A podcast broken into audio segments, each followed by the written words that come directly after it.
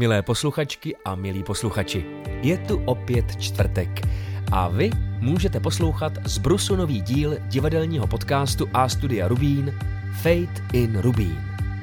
V dnešním díle se zaměříme na novou divadelní inscenaci A Studia Rubín Osobní Fuji. Je to inscenace čerstvá, měla premiéru 14. června 2021 a v dnešním díle si popovídáme s autorkou textu Lucí Ondra Ferencovou. Takže se pohodlně usaďte. První díl podcastu o inscenaci Osobní Fuji je tu. Díl první Inspirace. Tak prosím tě, Lucie, jak tě vlastně napadlo napsat osobní Fuji, nebo, nebo proč vzniklo osobní Fuji? No, my jsme se vlastně dlouho bavili o tom tématu, což je teda uh, sebevražda a vůbec vlastně takzvané kontinuum, pře, kontinuum přeživších, což je prostě uh, údajně šest lidí nejbližších, který uh, sebevražda nebo smrt nějaký blízký osoby nejvíc zasáhne že eh, když jsme se bavili tady o tom tématu vlastně s Dagmar a s Jiřím, tak eh, mě prostě vytanula na mysli eh, moje taková srdcovka, kterou jsem četla mm, prostě před 15-20 lety a to byl Haruki Murakami Norské dřevo. A tam se tohleto téma nějakým způsobem zpracovává a pak vlastně Jiří uh, před těma dvěmi lety uh, chtěl zkoušet uh, s tebou, Ríšo, a hledal nějaký text. A já jsem si říkala, že, že vlastně kdybychom tak latentně vyšli z toho norského dřeva, tak bychom mohli vlastně udělat svoji autorskou inscenaci, ale zároveň vlastně se nějak dotknout toho tématu a nějakým způsobem, jako jsme to četli všichni a, a a pak jsme se od toho asi docela i odpoutali ve výsledku. Ty už jsi zmínila, že osobní Fuji je hodně o sebevraždách, nebo hlavně o sebevraždách. Eh, je podle tebe ještě o něčem jiným, nebo, nebo snažila se s tím, co jsi napsala, postihnout třeba nějaký obecnější téma, eh, jehož jsou sebevraždy jenom důsledkem? Vlastně ta sebevražda je tam nějaký jako kruciální eh, čin hlavní, nebo jedný z postav, kolem který se to pak všechno točí, ale um, jako ve výsledku je to, je, je to hlavně um, o těch kdo zůstali no, a o, o tom, jak se s tím vypořádat a, a um, jak moc vlastně uh, se člověk může uh, od toho činu nějaký blízké osoby odpoutat a vůbec žít dál a jak moc se to uh, života těch přeživších uh, dotýká, co potom se s tím um, uh, úplně v konkrétních životních situacích dá dělat, no, nebo, nebo nedá, nebo jak moc vlastně člověk může v dalším životě eh, bez neustálý myšlenky na čin tohohle blízkého člověka, nebo na tenhle čin blízkého člověka žít. No. Takže eh, spíš než jako ta, ta sebevražda to všechno vlastně nějakým způsobem odstartuje a pak se to týká úplně všeho, co ty uh, další postavy v té naší inscenaci vlastně žijou nebo dělají, protože, uh, protože všechno vztahují k sebevraždě toho blízkého člověka. A vlastně jakoby prismatem nebo světlem uh, tady toho činu se se vešk, veškerý uh, vztahy, um, situace životní, um, další události v jejich životě odehrávají. No. Mohla si vycházet z vlastních, z vlastní zkušenosti vlastně v tomhle smyslu? No, Mm, jako já vlastně úplně nevím, jestli, jestli to chci jako z, zmiňovat veřejně. Nemusíš. Ale jako samozřejmě uh, není to úplně jako uh, explicitní sebevražda, ale jako prostě jsem půlku svého života prožila s blízkým člověkem, který v současnosti leží v komatu v nemocnici a jako to, jakým způsobem se mu to stalo, by se dalo považovat spíš za takový asi jako dlouhodobý způsob ničení se, když to tak pomenuju. A, a vlastně jako poslední dva roky se mě to dotýká jako osobně velmi a vlastně mm, spoustu mm, hodnot a mm, vůbec vlastně všechno, co je, je nějak důležitý, jsem vlastně přehodnotila nebo nějakým způsobem k tomu vztahuju, no, že, že prostě um, najednou ten člověk tady není nebo je, ale vlastně jako bloudí někde mezi smrtí a životem a, a těžko říct, co, co ho vlastně k tomu vedlo, nebo, tak, nebo, nebo jakým způsobem se tomu třeba dalo zabránit, nebo jakým způsobem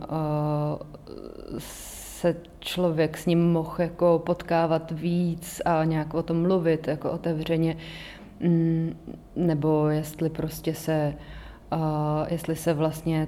tenhle ten druh viny, kterou nějak jako třeba cítím, jako dá, dá vůbec jako um, takhle jako, na, jako vnímat, je, protože spoustu zase lidí vlastně říká, hele, to, s tím nejde vlastně nic dělat, pokud ten člověk jako to takhle chce, tak, tak vlastně to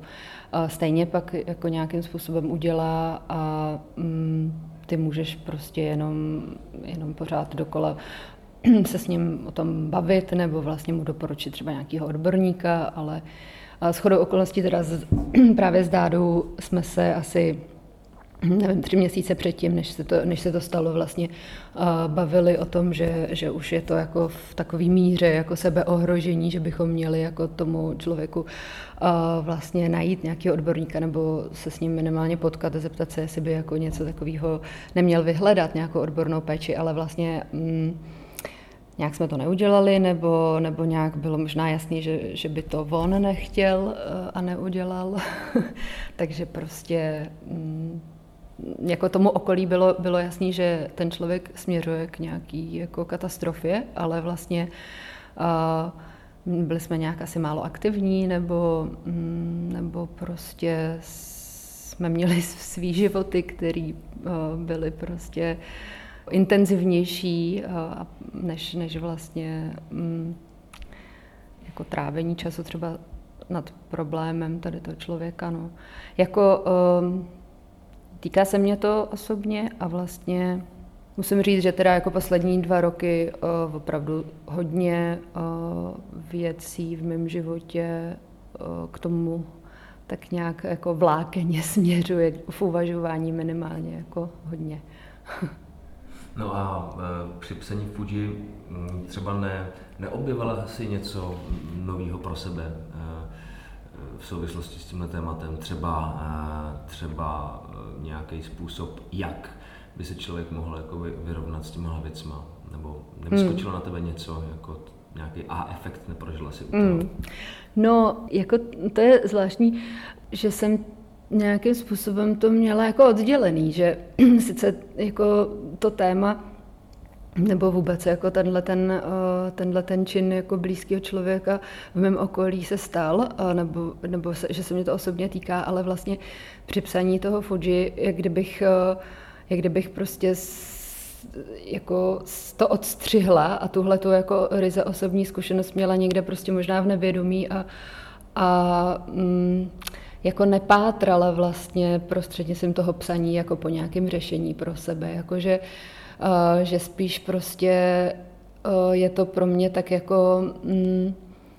jako nějaký velký téma, který si spíš tak jako prostě osahávám, jako co, co, co vůbec jako to znamená.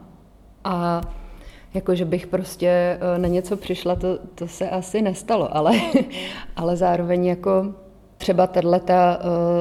eh, knížka, to, to norské dřevo, jako dává určitý východiska. My jsme to teda ještě prošpikovali vlastně dalšíma odkazama, eh, třeba na knihu eh, Sebevražda francouzského autora Levého, kde vlastně se to týká úplně konkrétně sebevraždy, jako úplně toho autora, který tu knihu píše. No a vlastně jako spíš, spíš uh, asi jsem se snažila dopátrat jako, jako nějak myšlení uh, toho člověka, který to udělá a vlastně jako nějak se k tomu vztáhnout, co, co vlastně si z toho eh, jako můžu vzít pro sebe nebo um, jakým způsobem to jako uchopit vůbec jako myšlenkově. No. A jako jinak samozřejmě, tak máme to v Japonsku a zabývala jsem se hodně japonskou filozofií a samozřejmě jako uh, pojem čas je prostě uh, jako kruciální, myslím tady v tom, uh, že, že prostě se časem člověk vyrovnává jako téměř asi se vším, takže tom zen buddhistickém přístupu, kdy, kdy prostě se, uh, se opravdu jako zabýváš uh, tou denodenní prací a vlastně tím přítomným okamžikem, tak nějak eh, tohle, tohle prostě léčivý zrovna je. No. Mě by zajímalo, jestli se snažila při psaní Fuji Eh, nějak pochopit hlouběji japonskou mentalitu a tradici a kulturu. A nebo jestli ti to Japonsko prostě posloužilo jenom jako inspirační moment a kulisa, kde se vlastně eh, Fuji odehrává, nebo kde se odehrává hlavně příběh podle evropské logiky. No, mm, pro mě asi v tom bylo docela zásadní to, že to má v sobě určitý odstup, že, uh, že právě člověk může jako mm, z té Evropy odstoupit do takové jako exotičtější destinace eh, a zároveň eh, mě vlastně hodně zajímala právě hm, ta eh, filozofie Zenu a toho hledání určitého mistrovství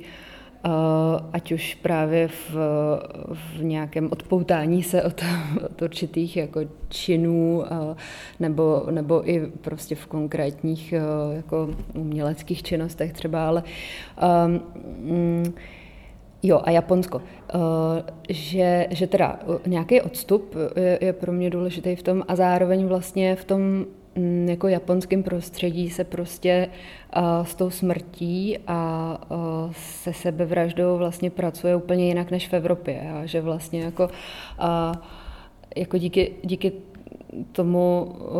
filozofickému smýšlení uh, je ta smrt mnohem větší součástí a mnohem menším tabu mi přijde, než, než třeba v Evropě. A tím pádem se člověk nějak s tím třeba může eh, právě smířit, nebo může to nějak jako, mm, jako vcucnout do života a, a, a,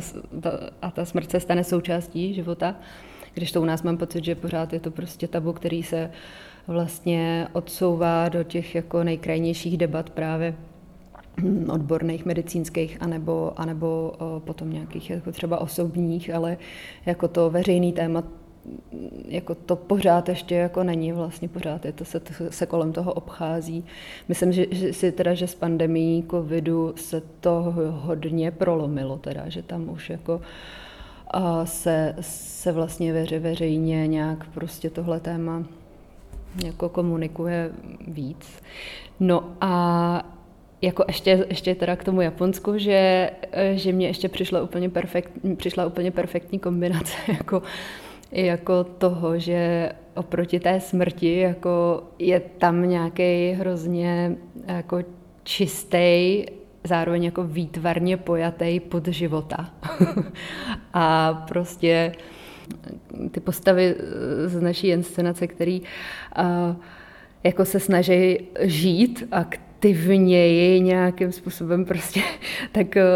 tak, vla, tak vlastně jako to mají až zase, až zase jako vyhrocený jako do, do extrému a jako vlastně ten extrém mě na tom taky jako zajímal, no, že tam to souvisí prostě uh, s sporném a s, uh, s jako hrozně uh, jako explikovanou sexualitou a vůbec vlastně jako, jako oproti tomu podu smrti mě vlastně na tom ještě zajímal by ten pod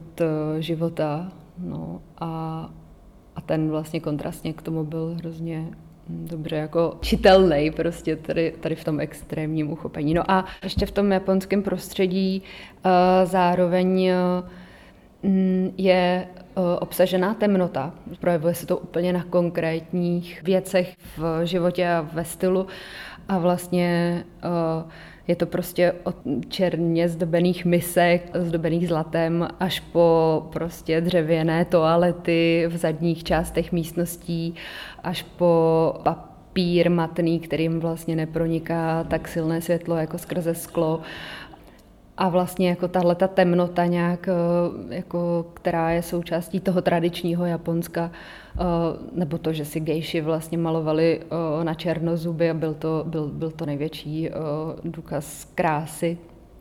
hm, tak vlastně jako se mi taky spojovala vlastně s tím tématem a s tím, že se ta, že se ta temnota, že, ta tem, že tu temnotu má člověk nějakým způsobem přijmout no, do toho života svého světlého. A není to celé vlastně až moc velká depka, Lucie? Naopak, já uh, vidím uh, svět jako uh, šťastný místo, který právě se má uh, budovat a uh, jsem zastáncem toho, že když uh, člověk uh, bude to štěstí v životě úplně od maličkých věcí vypiplávat a budovat tak že opravdu ten svět se dá uh, změnit a uh, že, že, že lidi vlastně ho můžou